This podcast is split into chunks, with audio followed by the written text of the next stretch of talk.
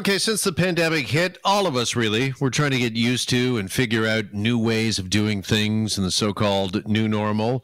And that includes businesses who, as the saying goes, must adapt or die. And to that end, Uber with a pretty interesting announcement today. And joining us now with more on this, our buddy Tony Chapman, brand expert and host of the podcast Chatter That Matters, joins us now here on Global News Radio 640 Toronto. Tony, good afternoon. Jeff, how are you? Yeah, well, thanks. Uh, Uber, this big announcement, uh, they are set to pivot into groceries. Tell us a little bit about their latest venture, Tone. Well, first of all, they're trying to get to this path to profitability, and they've figured out this model of gig economy, yeah, use somebody else's car, use somebody else's labor, but provide a great service to the consumer. And there's two things that they're doing. Number one is they're offsetting their costs on other people, which is the, kind of the new platform economy. And the second thing is they're in a in a real race for data, which people don't realize. That data is ultimately how these companies will monetize. So to get into groceries, now, first of all, they now understand what you eat, when you eat, in terms of ordering in. They know when you take your Uber car.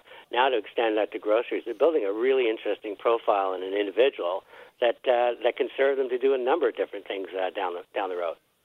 Yeah, I mean, this is a really interesting announcement where they'll take your grocery order, fill it for you, and get it to your house within, they say, uh, two hours. And Tony, is this a business model that helps maybe not only uh, Uber and you know accumulate data, as you mentioned, which of course is currency these days, but those that they've uh, partnered with? Does it help them in a way as well? Is it a great way to make uh, sales for those uh, businesses that still have not seen customers return? Yeah, I think it's really smart for, especially if smaller, more independent stores, your favorite cheese shop, fish shop gets on board because it is convenient it, they would have been smarter to be out six or eight weeks ago when everybody was completely paranoid about going into stores because that would have been the ultimate service. I think now people are getting more confident with the mask to go in, but I still think it's a great convenience play. You know, this new generation wants the world within arm's reach of desire. So it's a smart move. I mean, they're going up against tough competition. Amazon has certainly uh, set the highest bar possible, and then you've got even Instacart, which has come out and put out a great product, very similar terms of they'll fill your cart and deliver it. Very expensive, but they do a good job. So for Uber to do this right, they're going to have to get people trained to to purchase the right product, bring it home. There's a perishable issue, so there's lots of stuff. It's a complex business, and that's the trouble you when you look at a marketplace business and saying that's complex. They got to get the right drivers to buy the right product, deliver it at the right time. But you know they figure they can they can figure that algorithm out and that model out. It's going to be smart because again, the more they offer this service to the consumer, the more people will push the Uber app on the phone versus going elsewhere. And the big play here, you believe, is data. That, for example, if Jeff McArthur is ordering Dawn soap each and every uh, week, uh, all of a sudden uh, Uber can now share that information with the makers of a Dawn. I might be getting coupons uh, on my Uber account or in my email. Could be advertising, could be getting coupons, which is a great strategy. They could get into their own private label which we've seen them do with the restaurant business. You know, they know within four square blocks that they can deliver 100,000 Italian dinners. They can partner with somebody to build a, a ghost kitchen that doesn't have a storefront and find a very efficient way of doing things. The real issue in question that's coming out of this platform economy, anybody that's riding a, an app into your phone like a Trojan horse, who ultimately owns the customer? Is it Uber Eats or McDonald's? Is it going to be Uber Eats or your local grocery store? Is it going to be, uh, you know, Uber or the place that you're visiting in that car? And that's what data is all about. It's trying to find a way to kind of control the consumer behavior, uh, even manipulate, motivate it, and in doing so, that's where ultimately the big payoff is. So it's less about profit today and much more about uh, uh, share of share of uh, mobile device or, or speaker. And you know, if you could start going, hey Uber, uh, I need groceries uh, versus Amazon fill my grocery order. That's ultimately the, the race they're on. They're not on the race where Walmart and Loblaw are battling off battling off against uh, each other on, on opposite sides of a corner block. They're they're battling for uh, for mobile device and uh, the new speakers. And Uber's trying to get as many things within their uh, bandwidth as they can because again, that re- that builds a moat in terms of who who you have a propensity to go to when you want food brought in, when you want a car or a chariot delivery around town, or in this case, uh, as you said, your uh, your Dove soap and your uh, and your bacon. All right. Well, Uber, this is a, a, test market. Toronto and Montreal, both Uber groceries, are going to start there and see how it goes. But is this news from Uber, Tony, an example of what companies need to be thinking about and acting upon in an effort to remain profitable and uh, relevant uh, here in the pandemic and beyond?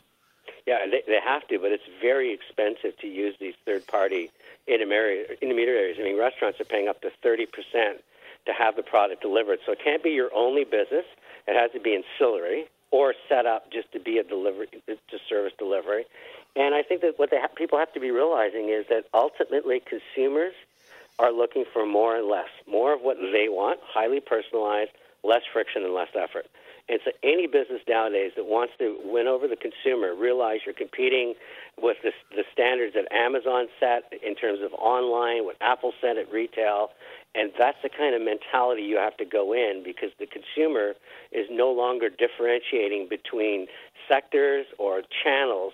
They're just expecting uh, the best of everything, and that's what's making competition so tough. So if you're a small business and you're listening to this thing, really understand how to work with Uber, what kind of data they can provide you, what kind of insights, and set up your product strategy so that you're feeding the, the things that got the highest volume and the highest margin opportunities, because ultimately that's where you're going to get the best the best payoff. All right, on Chatter That Matters, your podcast, I know you've been discussing at length a lot of these issues with small business and small business owners. What are you hearing from them when it comes to this, Tony, and trying to navigate or uh, find their way, uh, find their future? Well, the ones that are embracing this opportunity and moving online are the ones that are having some success. Some are having incredible success.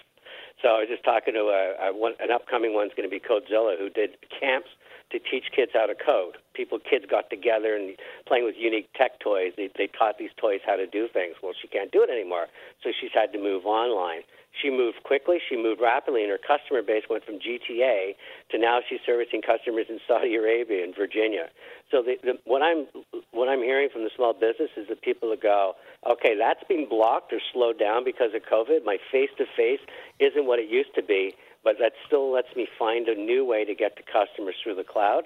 And those are the ones that are succeeding. The ones that are hoping for the good old days and normal to return are the ones that are failing because they're just they haven't moved at the same pace the consumers moved in terms of uh, again migrating more and more of their decisions. Sadly, because I love retail, but more and more consumers are moving online or to their mobile devices to uh, to get the world they want.